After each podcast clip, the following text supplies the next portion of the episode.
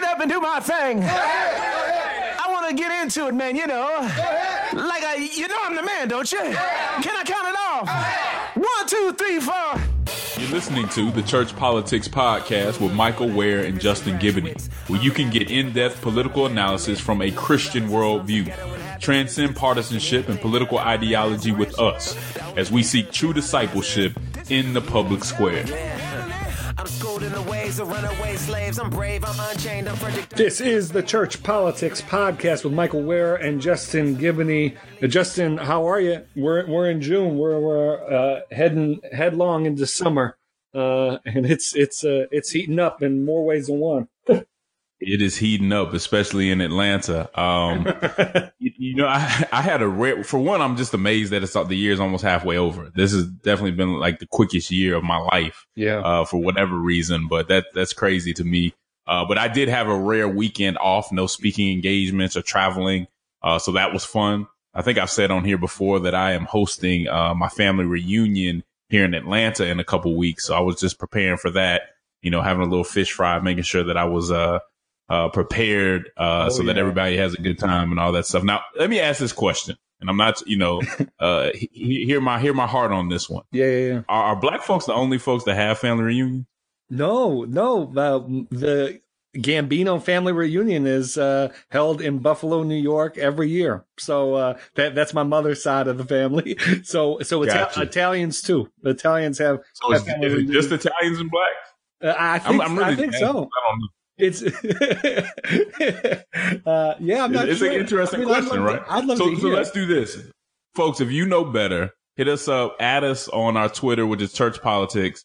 Add us on Twitter. Let us know if your family also has family reunions, because I'm just not familiar with a lot of other groups having family reunions. So I'd like to know. Inform me, please. Yeah, and I'll, I'll just add to that. Uh, what we, we I, I want to get a sense of what kind of what kind of food is involved in these reunions, and, and let's see if we could get a sense of of what's uh, uh, what's happening in that way. Uh, Justin, I actually think the the fish fry is a pretty cross cultural thing. Uh, uh, so I, I, think you're really uh, you're opening up your your family picnic to be a, a multicultural event. yeah, I, I, don't know how multicultural it will be. Not that we would be against it being multicultural, but but that's good to know. It's good to know yeah. that we're not alone in that. Yeah, just don't just don't let the Catholics find out. They'll come over and it'll be a good time. All invited, man. All oh, invited. You just got to find. Them. Yeah. Well, we uh we uh, uh we went up to Penn State uh Penn State area to get together with my wife's side of the family this weekend. Uh, her grandfather and uh, father are Penn State uh, uh, Penn State folks, and um, we we had a good time up there. Penn State has a creamery that was established in like the 1890s uh, because they have a huge agricultural school, so they have this huge like ice cream dairy production on campus. So for folks driving through like central Pennsylvania, kind of outside of Pittsburgh, uh, make sure you stop at the at the creamery. It's uh, some of the best ice cream in the country, and they have all different kinds of flavors that students and, and others have worked out. You know, uh, that that work on food science. So it, it, that was uh, that was a, a good part of my weekend, and it's it's a good drive from DC. Justin, I, I like driving, um, and so it's you know three and a half hours each way from DC, and it, uh, it worked out pretty well. See, we share that, man. I love going on road trips. Um, my, my wife likes it a little bit. I like it a lot. So each, every year we try to go on maybe two in the, two in the summer, two in the winter road trips. I'm with you on that, brother. Okay. That's good. Well, uh, Justin, we have uh, quite a bit as usual to talk about uh, this week. Uh, this, uh, on Sunday, uh, Rudy Giuliani was doing the Sunday shows again, and really perked up conversation about uh, presidential pardon, specifically uh, whether uh, President Trump would pardon himself. Uh, and of course, this comes after, uh, you, you, know, President Trump made the, the only more dishonorable thing that President Trump could do than pardon Dinesh D'Souza is pardon himself. And I say that in jest, but not really. so right. he pardoned Dinesh D'Souza this past week, which was you know another one of those bizarro world occurrences. But Justin, what what can you tell us about presidential pardons, and and do you think uh, do you think there's a likelihood that the president would would pardon himself? Good question. So so to start with the background, in Article Two, Section 2, Clause 1 of the United States Constitution, it says this uh, The president shall have the power to grant reprieves and pardons for offenses against the United States of America, except in cases of impeachment. Of course, that's referring to the presidential pardon power. Now, it speaks of pardons and reprieves. And just so you know, a reprieve lessens a sentence but the conviction would still stand. So let's say that Michael got a 10 year sentence and I was the president. I could say, Hey, you're only going to, I'm going to give you a reprieve. You're only going to, you know, serve five years. That's a reprieve.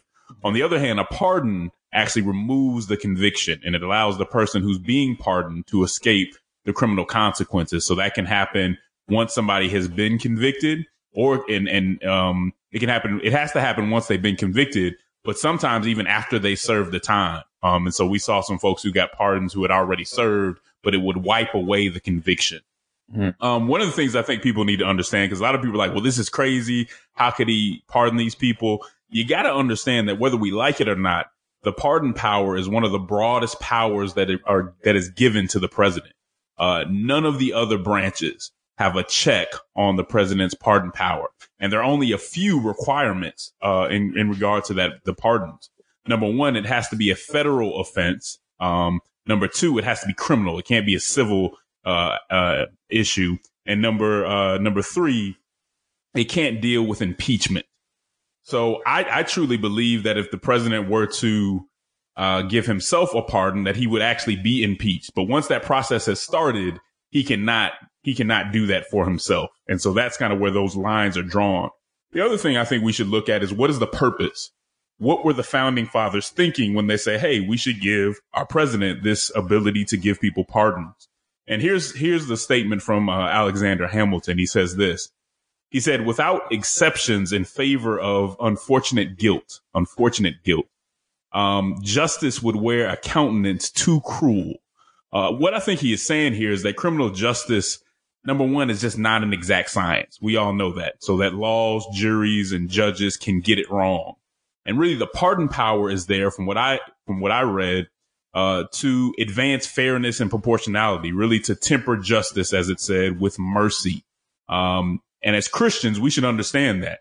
Uh, we know that we have a God of, of justice, but that we not, none of us are really getting our just dessert because there is mercy there and we should be able to appreciate that. And so that's really what it's about we see that Trump is giving some very controversial pardons, but he's not the first to do that. And actually, right. more recently, these pardons have been used for what some would call political gain instead of what I think this should be used for is your ordinary citizen who's in a bad situation, who had a very hard case or some very hard facts. Um, and, and we're, we're trying to give them some mercy. We've been using them a lot differently. So let me give you a few examples. Uh, George H. George H.W. Bush uh, pardoned the officials involved in the uh, Iran Contra uh, issue. Uh, Bill Clinton uh, pardoned Marc Rich, who was the fugitive billionaire who was indicted on 51 counts of fraud and tax evasion after fleeing the country to Switzerland. Uh, apparently, it said that his wife had donated large sums to some of the Clinton initiatives, and most more recently, Obama pardoned Chelsea Manning, uh, who some consider to be a traitor. So we see a lot of these uh, different instances lately with the last three or four presidents that have been used differently than I think the founders may have intended. But then again, this is a very broad power. I'll just end with this. I mean, Trump seems to be almost trolling with some of his pardons. Yes. Uh, one of the first pardons we saw was the Arizona sh- the sheriff Joe Arpaio. Um, he was pardoned from a criminal contempt conviction that was related to his treatment of Latinos. Basically, he was taking Latinos who he thought might be illegal and he was treating them very poorly and a court ordered him to stop and he just refused to stop. And Trump actually, uh, incredibly gave him a, a pardon. And then you just mentioned it, uh, Dinesh D'Souza. Uh, and I said that completely wrong, but, um, he pled guilty to violating federal campaign finance laws uh, by creating a fake by creating fake donors. So really what he was doing is when you give federally or any, you know, to any candidate, there's a certain amount that you can give to one campaign. Well, he was trying to get around that or circumvent it by actually creating fake people to say they were giving instead of him giving, which allowed him to give more than was actually allowed. And Trump said that he, he received this pardon because he was treated very, uh, he was not treated very fairly. Um, even though, even though he admitted to doing it and pled, pled guilty, Right. that was the reasoning for it. So it's a, it's an odd situation. We may not like it, but nothing I see says that he doesn't have the power to do it. Yeah, and you know, I think the Marc Rich case is a, a interesting example to to uh, bring up. I haven't looked in the details of this case, so I, I just want to put that to the side. But I, I'll note that this might uh, the the Rich pardon might be an example of this as well. But uh, just to focus on uh, Trump's car- uh, pardons, the two you have mentioned, uh, y- you know, it, it's like you, you you can't be using the pardon power as a way to signal to others that if you get in trouble, but uh, you get in trouble supporting me or advancing my political goals, then you'll you'll get a get out of jail free pass, uh, and and that's really the message that seems to be. I, mean, to to have the president use a use a pardon in the middle of his first term. I mean, so that's right. The rich pardon came at the end of uh, President Clinton's two terms in office, uh, uh, which uh, you know to to to do this before the midterms, to be using that pardon power uh, in, in this way, it seems to me to be uh, using even an executive authority like this that, as you noted, ha- has no checks or balances on it from from other from from the legislature or the judiciary uh, is just another example of Trump using his power for personal aggrandizement and to you know make liberals cry. Uh, it's it's a significant problem. I agree with you. I think uh, on the idea of Trump pardoning himself. I think I think ethically there's nothing uh, given this administration's ethics that would hold them back from doing it. But I think they just enjoy having the idea out there as kind of a distraction to get people kind of all wound up. And, you know, it's, it, you know, for me, it's working. I think, you know, like the idea of the president pardoning himself and abusing his authority in that way is, is pretty uh, upsetting. So it, it's almost secondary whether he'd actually do it or not. Uh, they're accomplishing something just by having Rudy Giuliani go on the morning shows and raise as a possibility. Yeah, the backlash doesn't seem to be a deterrent for uh, the Trump administration. I think they almost revel in, you know, the people who they expect to attack them and, and seeing them attack and kind of revving up their base. And so, uh, it's a, it's an unfortunate situation, but I think we all should be looking at how this should be used. There are thousands of cases of people who could probably use this a mm-hmm. lot better than some of the people that have received them from from the last three three or four presidents. Yeah. So we should, you know, we should in any way we can encourage it to be used in the way that the founders had in mind for people who are really in a situation where they might have received uh, uh they might have received uh, a guilty a guilt guilty conviction but really, at the end of the day, they could use some mercy, and we should be seeking out those cases and making sure that, that we're as helpful as possible. Yeah. Uh, well, uh, let's go to a quick break. When we get back, we're going to cover a couple headlines from the past week and talk about uh, the Trump administration's uh, tariffs that they've imposed. We'll be right back. This is the Church Politics Podcast. I love my family. I'm best friends with my dad. And then this 2016 election cycle came up, and it really drove a wedge in between some of us. Donald Trump's the first person that got us. He's the first person to like, actually at least pretend to give a damn about us. Check out Depolarize, the podcast that fights against tribalism and incivility by searching for common ground at the intersection of politics, psychology, and faith. This season, we look closely at the phenomenon of white evangelical support for Donald Trump and the many difficult related questions that are begging to be answered. Two grown men picked him up, a 15 year old kid, and threw him as hard as they could off the hood of the car. Uh, and it's shocking. It's shocking. His whole, all his teeth came out. Uh, he's bleeding all over the place. And they look, they look to us, right? They say, "You fucking, this is what happens to you." God isn't far away. God is with us now, here, now. Every moment matters. I don't know why I'm crying. It just, it just hurts. Find Depolarize on iTunes, Stitcher, or wherever you get your podcasts. We are back with the Church Politics Podcast. And before we jump to talking about uh, President Trump's tariffs, uh, I, I, did want to, uh, I, I, thought it would be good just to update on some stories that we've talked about in previous episodes. Uh, the, the, first would be that uh, apparently, after an on again, off again uh, kind of saga, apparently, as of today, the the Trump summit uh, with uh, North Korea's Kim Jong Un is on for later this month.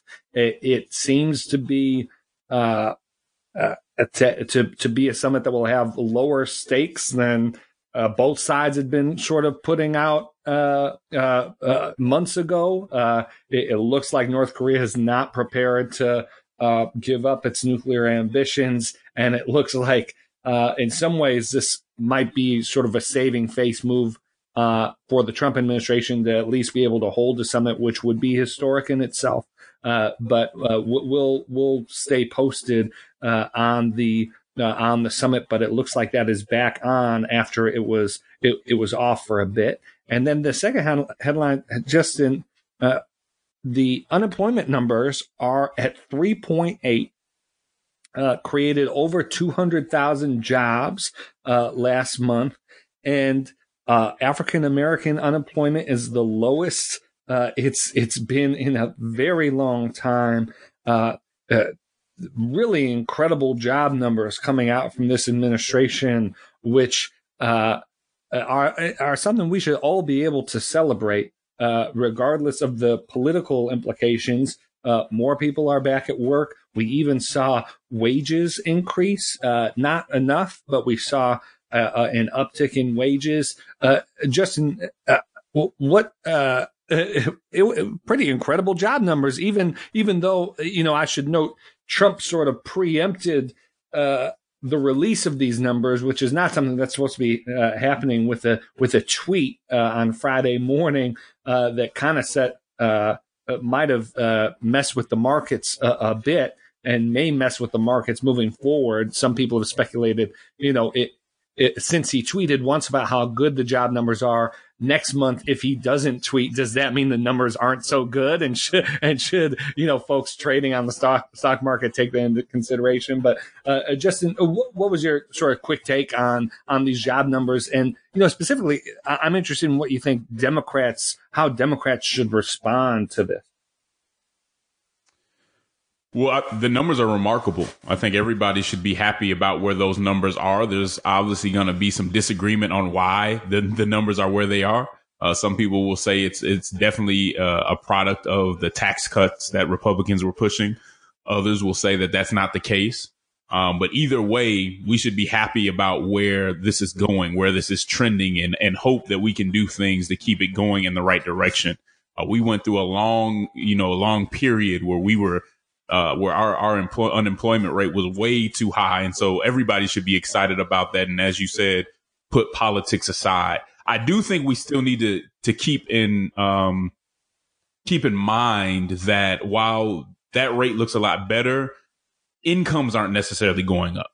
Uh, and, and, so when we talk about the wage gap, when we talk about what working ca- class families are really suffering from, it's awesome that they have jobs. And I hope that I don't want to take away from that. So I I don't want to sound like that.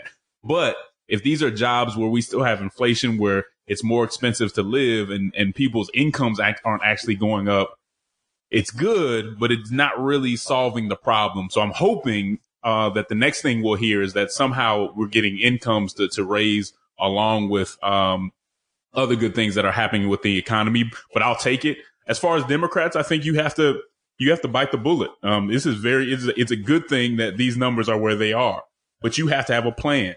Um, and I think this goes further towards the idea that you can't just be anti Trump. What is your plan? If you're going to say, okay, well, that's great that we do have uh, less unemployment, how are we going to get those incomes to, to, to, to rise? Do yeah. you have a plan for that? If you don't have a plan for that and you're just going to point out the negative, then you may very well lose. This could have an effect on uh, on these next elections that are coming up. The issue of, of the one other things that I would point out is that people are still saying they don't quite feel the impact just yet. So that right. the impact of, of this better economy hasn't trickled down to some extent to, to some people. And that may be coming soon. I mean, the more people that are employed, the better. So we'll just see how the, how this works out. But you have to be honest. This is a good thing. You don't have to make it into a negative, but it could be better. Do you have a plan to make it better? I think that's the best posture. And it's the posture that's more, most constructive for uh, the voters and, and everyday Americans. Yeah. You know, uh, to move to our next topic, uh, uh though, uh, you know, I think this relates to it. Uh, you know, President Trump has made an argument that he's going to be looking out for Americans' interests first and America's economy first. And, you know, what we've talked uh, quite a bit about how, uh, in some cases so far, in, in, our view, that that hasn't been the case.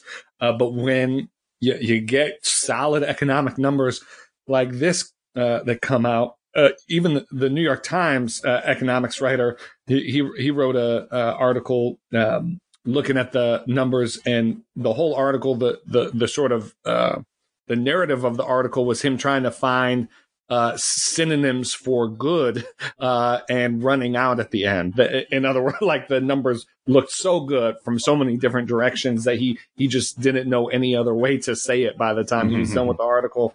Uh, and you know, when we go to these tariffs, which, you know, there, there's definitely, and we'll get into this, you know, a solid economic ar- argument that not only is this, you know, harmful to some of our allies, but that it ultimately will come back and affect us.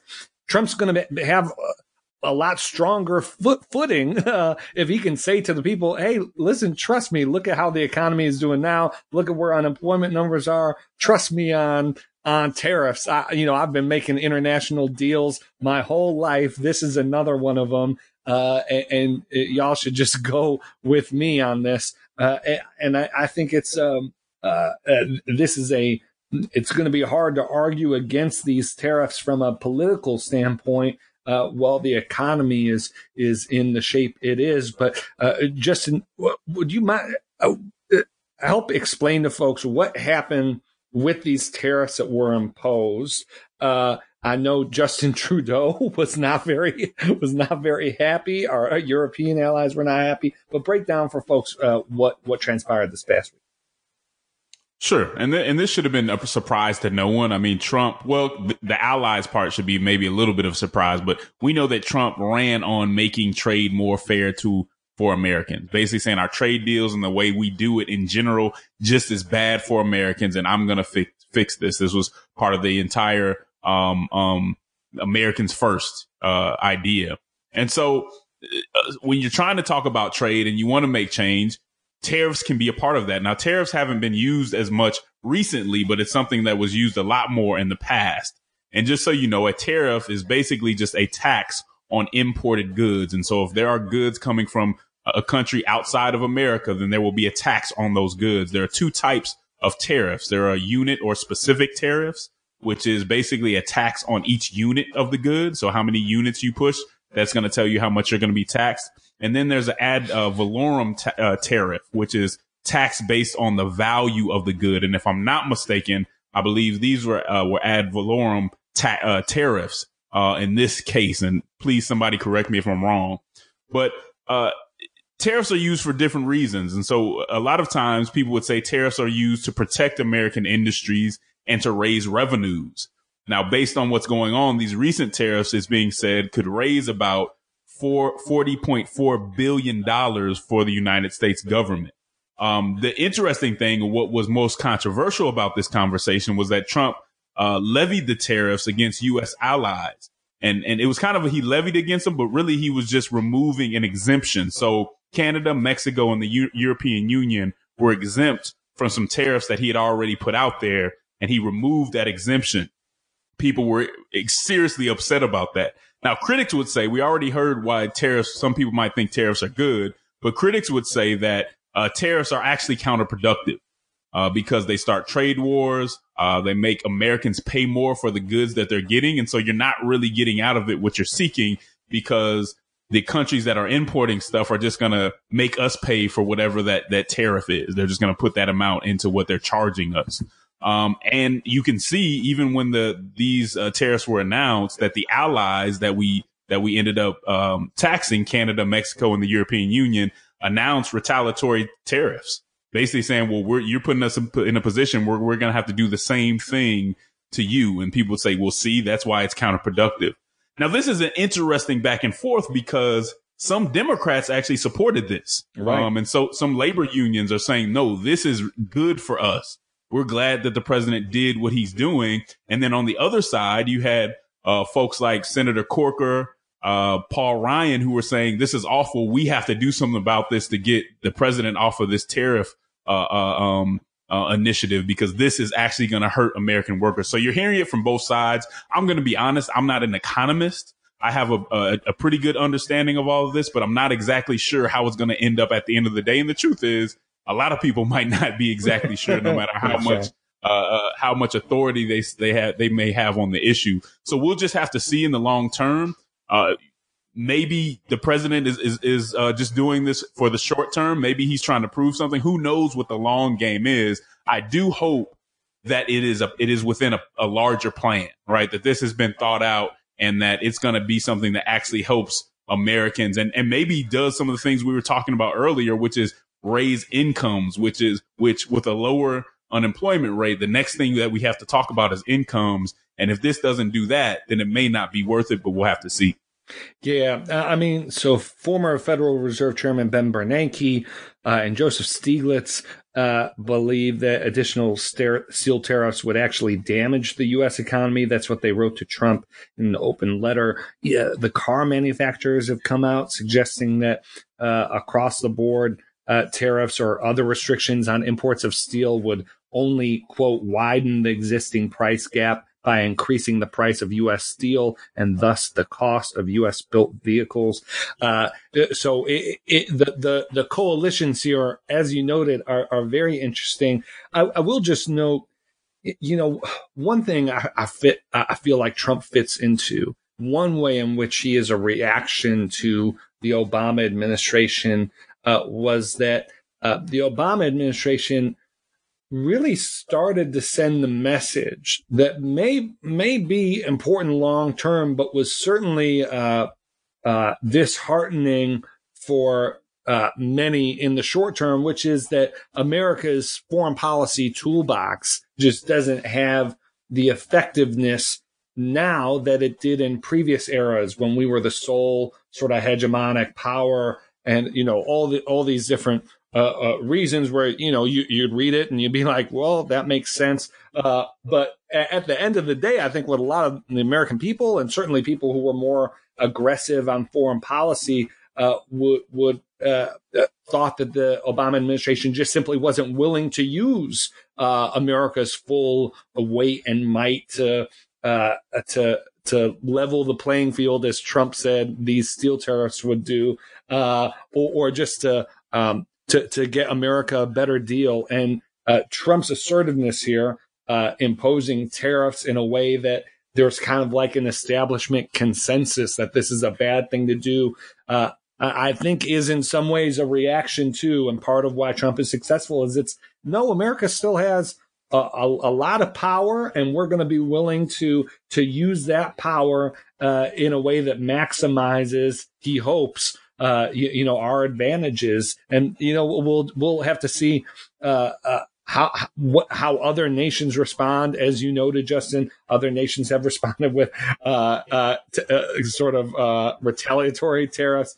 Uh, we'll see if there's a there's a longer uh, you know runway to this, but it's it's it's an aggressive move from from Trump that uh, that, that will will uh, it'll be interesting to see how it plays out. I was interested, uh, Justin uh, Marco Rubio said instead of uh, I believe it was Marco Rubio said that instead of imposing uh, tariffs on Europe, we should be working with Europe to put economic pressure on Russia. and so you know that plays into this too. Is this is this really the time for us to be starting up? uh, economic really sanctions or penalties for uh, allies in Europe and in Canada uh, when we have far more aggressive uh, adversaries out there. Yeah, that's true. Uh, this is a hard one because it, it's hard to tell whose interests different people are representing. Now, we hope everybody's representing the American workers' interest, right? right. But you never know, you know, what constituency someone someone might ha- have their eye on. And I would so certainly hope that when it comes to trade, that you know the European Union or others wouldn't sacrifice holding Russia accountable for the many things that they've done, not just to us but to others, and the potential that they have to ruin things. To say, you know, because trade, we're going to do something differently than what's be- what's best right, right, for right. the rest of the world. I guess that could happen. Uh, I would hope they would not react that way. I mean, this is this is back and forth. I think even if it is wrong, even if it does end up being counterproductive, it's not illegal. Uh, it's not yeah, unethical. And so, you know, that's one of those things to say, hey, we may be allies, but we've got to negotiate on, on this end and we've got to really see if what we're doing makes sense. And we're not telling you that you can't react in whatever way you want, you, you need to, but right, right, right. even raising prices and doing all those other things, that affects the product too. So, so they can say we're just, you know, we're going to, we're going to bring tariffs or we're going to charge more or whatever, but that affects them too. And so it may not be as easy as people are saying. Nobody wants a trade war, but we'll just have to see how it ends up. It's, it's really hard to tell if you're not at the table uh, or really on the inside of some of these economic conversations. Yeah, I'm I'm going to be interested to see uh, how some of these 2018 uh, incumbents, uh, or really any of the candidates uh, running, respond to this. I, I, think when you look at uh, some of these races, especially those in West Virginia, Indiana, Missouri this this could be a we could see some surprising answers from candidates uh, again as you said justin the the the sort of the the political incentives here are not so uh, clean cut as they are on other issues. Exactly. Yeah. So uh, when we get back we're going to take a quick break. We get back uh, we're, we're going to touch on, you know, the big social media controversy or series of controversies from last week uh, involving Roseanne and Samantha Bee. Uh, and we have a couple other topics we want to get to. Uh, we'll see after the break. This is the Church Politics Podcast. Okay. And we're back at the Church Politics Podcast. Uh, Justin, I, I um I made a decision at the beginning of this week to uh, limit my uh, my tweets to one tweet a day. Uh, this was in part in reaction to just the fact that um, so much of the immigration stories that came out over the last week or two ended up to be at best sort of uh, half true or sort of conflations of a bunch of different stories. In other cases, just seemed were like flat out false. Um, uh, and, I just felt like I needed to try for, for a week, just test out uh, what it uh, what would be the upsides and downsides of sort of uh, slowing down sort of social media engagement. And I'll I'll share at some point sort of what I what I learned just from that week long experiment. Uh, but I will say um, some of these controversies, like the ones that played out this week, seem uh, seem like real, like the most important thing when you're in the mix and sort of on social media. And what if if you're not tweeting about them, or if you know, especially if you only hear about them secondhand, uh, they seem like ridiculous, flash in the pan kind of kind of stuff. Uh, but uh, so, uh, you know, in a week when we had uh, pardons, when we had uh, tariffs being imposed, when we had negotiations with North Korea going on, if you ask people, a lot of people on social media, what was the big news story of this past week? I, I bet it would be this. Uh, so the, the, the background here is in a reply to a tweet. Uh, well, so this is how it started. In a, in a reply to a tweet, uh, Roseanne Barr, who uh, had the number one sitcom on television this this past season, uh, replied um, to someone who raised Valerie Jarrett, uh, saying that Valerie Jarrett somehow uh, uh, equaled a combination of a Planet of the Apes and Muslim Brotherhood, which is a, a clear, obvious uh, racial slur. Valerie uh, was a former colleague. I, I think highly of her professionally. Also consider her a friend. So just put out that sort of disclaimer. Uh, uh, but uh, people saw Roseanne tweet this uh, in her replies, uh, and like from 8 a.m. to 2 p.m., it was full out sort of Twitter mob calls for her to be uh, for her show to be taken down, which just also to be i think it sh- it should have been i don't think that you you uh, a network should ha- have to be associated with someone who's sharing stuff like this on social media and by like 2 p.m justin uh, a- abc had uh, released a statement saying the show uh, would be would be taken off the air, which is pretty unprecedented. Uh, again, the number one show on on network television. Uh, we're going to get to the second part of this story, but but Justin, just uh, uh we were uh, c- talking with each other throughout the week about as this sort of unfolded, but uh, talk about just the Roseanne, Valerie Jarrett, ABC part of this uh, this controversy. Well, I'll start off by saying uh, ABC did the right thing. Um, Roseanne Barr deserved to lose her show, and it was a highly rated show. Um, and she deserved to lose that based on what she said about uh, former senior advisor Valerie uh, Jarrett. Although that sh- just shouldn't have been said, it was inflammatory. Uh, it was uh, completely inappropriate and unacceptable. And there's no defense of uh, of what she said. Uh, just should not have happened. She, you know, I'm glad she apologized. Um, there were, you know, different excuses that were made afterwards, but you just, you just shouldn't go there. Um, the, the, the, the blowback was not surprising either, right? That people were so upset about it. You know, it's hard, for, and maybe, maybe this is my fault, you know, but it's hard for me to just get that upset about a comedian saying something ridiculous, Yeah. right? Not that it was right, not that she shouldn't have lost her show, but it's not going to ruin my week right? It's not, it's not going to impact me in this way.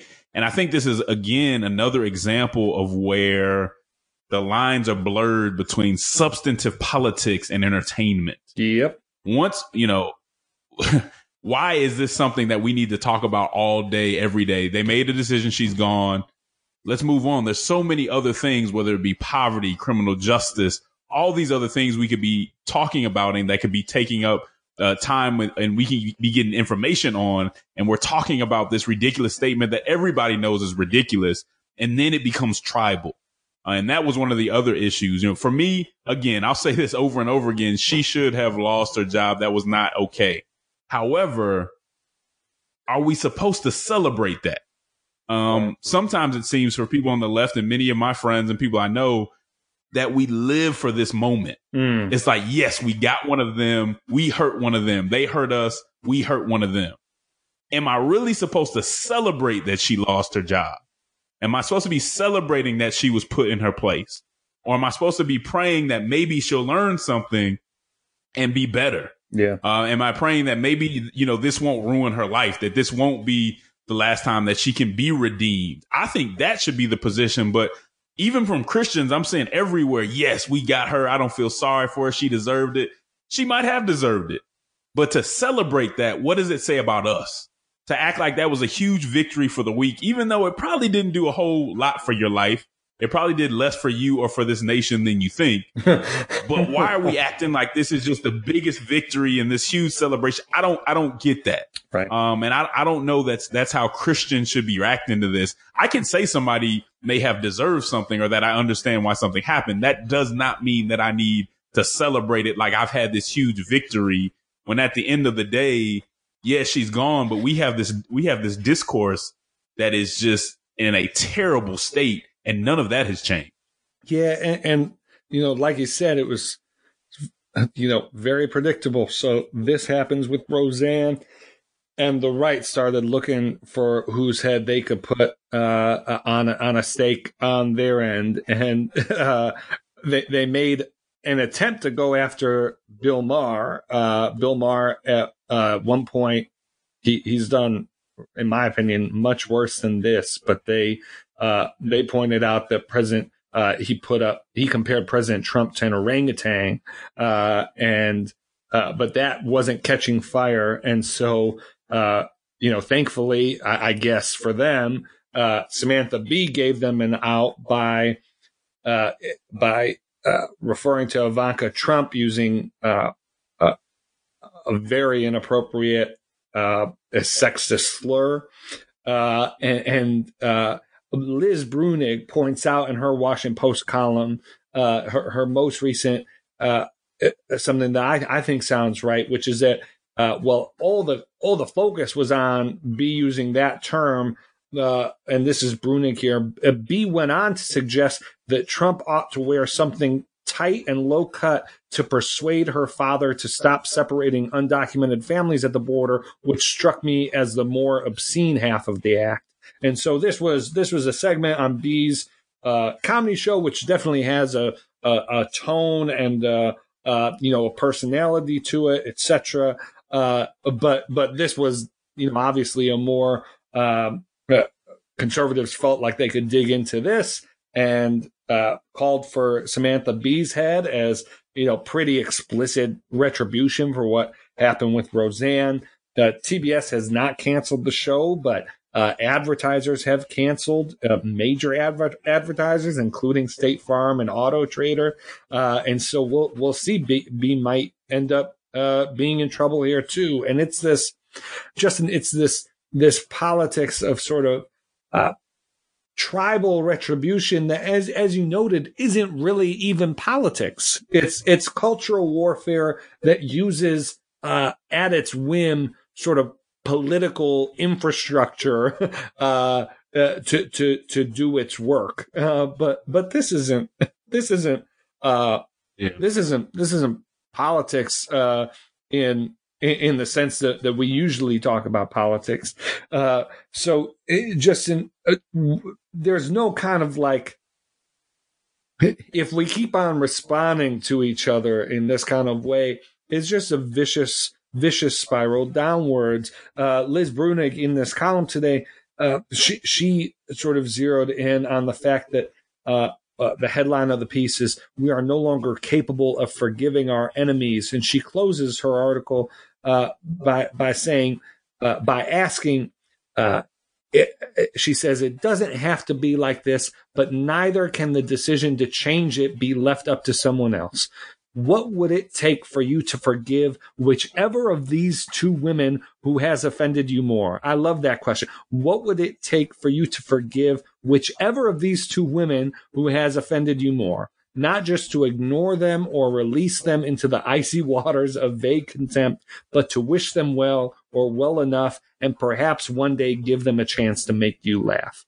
Uh, I, I think uh, Liz is on a similar track as you here, Justin, which is, uh, gosh, should this, should these kinds of fights really be taking up this amount of emotional space in our lives and in our politics?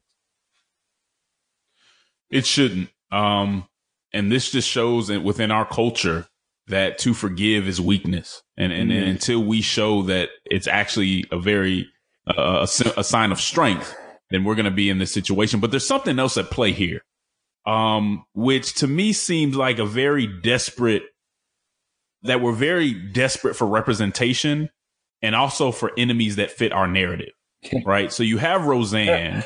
And for whatever reason, Roseanne, the conservatives really claimed Roseanne because she had a show, a television show that was, that's made her a conservative somewhat yeah. that was aimed at the working class. Yeah, yeah, So conservatives wrapped their arms around this. We're gonna, this is gonna be great. Gave it great ratings, whatever. Yeah. The problem with that is that she's not really even conservative in real life. Right. Right. I mean, if you recall 2012, she ran on the Green Party ticket. Yeah. She was, she was part of the Green Party. This is entertainment. These are actors. I don't know what her personal beliefs are. But to paint her, because what what the other side happened is once the the conservatives really claimed her, then the left, once she used these words, they imputed that onto all conservatives, mm-hmm. right? So see how conservatives act, see how they talk. Yep. But at the end of the day, this is an actor, this is a comedian who's gonna try to be provocative. Who's at the end of the day, if you look at even some of the stuff within the show was not stuff that was in the uh, conservative you know, the social conservative framework. It was way outside of that framework. But yet we want an enemy that fits that narrative or others want that representation to say, Hey, we're getting back at them. We're winning within pop culture too. And at the end of the day, it's not even real. Yeah. None, none of this stuff is real. And we're basing, putting so much of our time into it, putting our identity into it, which to me is part of the problem with, uh, you know, this whole identitarian issue that we're having today. Which identity is important, but it's not everything. And we see how a show and entertainment can just blow everything out of proportion. And somebody who said something ridiculous that should have gotten punished, it turns into something that we had to concentrate on for a week while all these other issues take a back seat. It just doesn't make a whole lot of sense. And we're really showing the brokenness and the need, as you said before, for us to police our own side. Yeah. This would have been a lot more productive if people turned and say, I'm on the left. Yeah, Samantha Bee you need to stop doing that. We're going to stop rewarding that. Right. Because they're not going to stop doing it until we stop rewarding it. And entertainers are going to be entertainers. They're going to have to get, they're going to do what they have to do to get the ratings up. And as long as we keep giving them them rate, the ratings on one side or another, then we can't really, uh, we can't really complain because we're part of the problem. Yeah. Uh, your point about the, uh, the way that we over identify with public figures, I think, is a really salient one when it comes to this. Uh, the extent to which people uh, identified with either Roseanne or Samantha Bee, or identified their enemies with Roseanne or Samantha Bee, uh, and, and, then went on to take these controversies as, as as personal as, as sort of personal attacks on themselves. Uh, uh, what is is pretty pretty fascinating uh, to me. I'm going to be thinking about that uh, for a while. Uh, uh, Justin, let's say one more break. Uh, when we get back, uh, let's talk about this NBA Finals, which I mean, Game One felt like seven games in one. I mean, I, I don't. This could be a, a really epic series as we see King James fight for his life, really. Uh, and then we want to talk about a, a, a, great column from uh, from the last week uh, with a pretty novel idea about how to fix our politics. This is the Church Politics Podcast. All right, we're back at the Church Politics Podcast, and, and Justin. Uh, did you watch Game One of of, uh, of the NBA Finals? it it was something else. It was something else. What stuck out to, what stuck out to me was that uh, LeBron James and the Cavs were like, "Hey, we're not going to be pushover." That's right. Uh, and so that while everybody thought they were going to get blown out, that's not what happened. So that first game was interesting. Honestly, the uh, the Golden State really got out of it and won that game. Really not by their own doing, right? By by some mistakes made. Some would say by the officials and also by uh, some of LeBron's teammates. And that's really what got him out of that. Now, game two is going on as we speak. And I see the Cavaliers are down by just about 10 in the third quarter. This may be a, a better series than we thought. It's hard. It's still hard, very hard for me to see the Cavs pulling that out. They just don't have enough, but you can't hate on the King, man. He's, uh, he's showing that he is, he is one of the greatest. I'm not going to take a position on that right now, but he is one of the greatest that have ever played. Yeah. Well, you know, I, I'm hesitant to say too much because our brother and friend Leon Crump has made me very self conscious, and, and, I think you know what I'm talking about. He uh, he tweeted, and and I saw you retweeted uh, earlier this week him, him saying something about. Uh, w- when he hears people who haven't played college sports, at least college or professional sports, uh, talk about sports, he could tell right away. Uh, and uh, brother Justin, you played football at at Vandy, right? And and and I definitely did not. uh, so uh, I'm enjoying watching the game, but uh, uh I, am going to leave most of my commentary to the extent that I can to what I'm yelling at the TV, uh, uh, unless unless Leon's wants to come in and give me permission. But but until then, I'm going to hold back a little bit. Look, everybody, that's what sports, sports are for. Everybody has the opportunity to comment in any way they want to uh, that's what that's what they're here for. This is entertainment, so don't take it that way. I think he was talking more just about the posture of how people come across. Are we respecting the athletes and what they have to go through to get to where they're where they're at and do what they do? Uh, which is a whole nother subject. But no, I hear you, man. It's it's always back and forth. My uh, another brother, uh, another pastor, John Onwuchekwa, we've been going back and forth because he was a huge Houston fan, and so we mm-hmm. went back and forth on uh, on the on uh, what was it on Twitter too. So it, it's been fun, man. I think that's what it's all about—a little trash talk, and that's how I took it. It is. It's a it's a ton of fun. So I, am looking forward to seeing how the series goes. Uh, uh you know, uh, just real quickly on, on the hockey side, the Caps went up two one. I'm not a big overall hockey fan. I pay when when my Buffalo Sabres are in it. I'm paying attention when they're when they're not. I, I really don't, but. Uh, I live in DC, so so to be here when the Caps have made the finals after years and years of of trying and losing out, usually to the Penguins, uh, it's it's been it's been cool to be in the city while the Caps are uh, on on uh, hopefully a title run uh, of their own. So it's it's a good time for sports. Training camps has started in football, so soon enough, uh, soon enough that'll be that'll be going. So it, it's it's going to be a next a good next couple of weeks here uh, with both finals going on. Uh, Justin, last topic uh, for the show.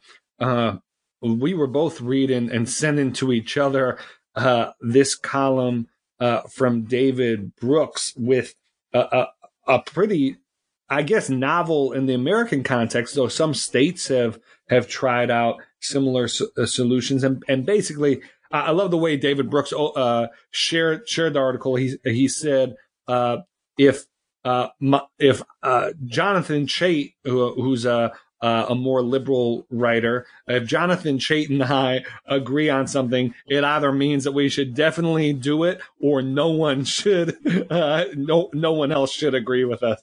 Uh, and, and uh, Brooks basically wrote this column about the idea of having uh, congressional districts with multiple representatives, and, and the the idea would be uh, that if you had uh, a, a, district, um, uh, maybe it would have three representatives, uh, and let's say you know sixty percent of the district was uh, sixty-five percent of the district voted Republican.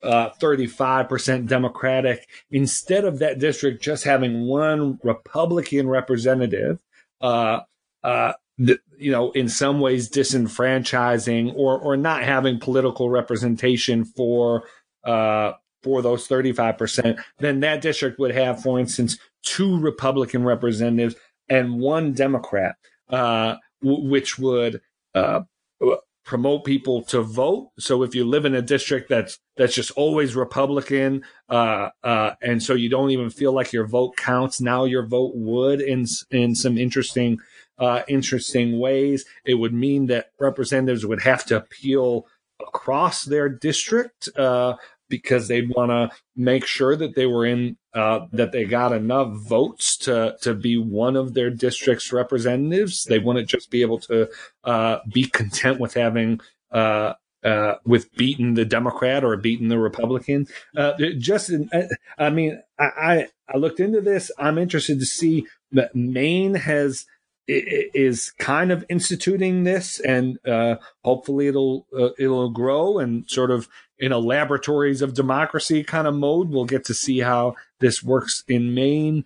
Uh, b- but for for me, it it seemed to take it, it seemed to address a lot of the key structural issues I'm seeing in our in our politics in a in a in, in a pretty constructive way. What what did you think of of this proposal?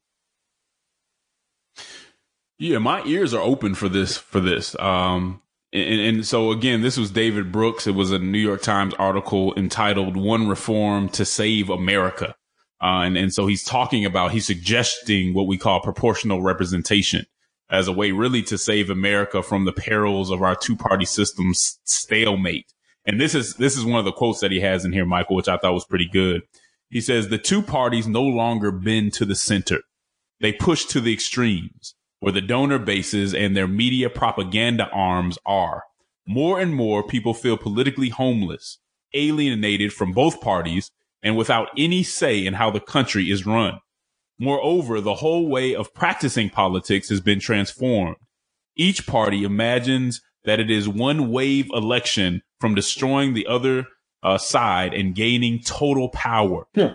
Partisans' chief interest is in proving that the other party is despicable in ramping up fear, hatred, and the negative polarization that is the central feature of contemporary American politics. Let me say that last part again, ramping up fear, hatred, and the negative polarization that is the central feature of contemporary American politics. I think he hit it on the head with that one. And that's why my ears are open to a concept like this. The concept's so significant. I mean, it'd be such a big change that I, have been looking at this for probably about a year. I think somebody brought it up a couple years ago too, in a serious way. And I, am still trying to figure out exactly how it works and you know exactly what that would look like. But I'm open to I'm I'm, I'm open to hearing more about it, and I'm going to be doing a lot of research. Uh, to your point, when you're talking about proportional representation, uh, there's two primary parts, and you you got the first one really well, which is multi-member districts. These are you know congressional districts that would likely be a little bit bigger, and you would have multiple um, representatives in one district. Yep. Um, the second part is ranked choice voting. Right, right. And right. so voters would rank candidates in the ballot and you could have multiple winners. Um, uh, so it's not a winner, you know, a winner takes all deal. Uh, so, you know, once you rank them, then the people who, the people who got the least votes, they kind of get knocked out. And so you may get, you know, actually your second choice. And so your second vote, uh, counts as well it would, you know, for people you like us who are who are struggling to, to kind of make sure that these parties are going where they want to go. We've said over and over again that we want strong parties. I'm not one of those people who says, "Man, I wish Democrats just controlled everything." Yeah. Personally, I don't trust either party to control everything right now, and so I think it's good when there's somewhat of a balance if people can work together. If we can't get there, then having more than two parties might be the best way to go, especially for people that feel like, "Hey, I just don't fit on either of these extremes." and they're not listening, you know, that donor base is really pushing them uh, all over the place, or at least away from me. And I'm trying to figure out a way to get back into the game. I'm grooving for the activists and graduates. I'm an advocate for those feeling abandonment in the favelas and slums of ghetto inhabitants. It's like, can anything good come out of Nazareth? the only thing good came out of Nazareth. This is the groove. Tell me, yeah. I'm schooled in the ways of runaway slaves. I'm brave. I'm unchained. I'm Frederick Douglass with a fade.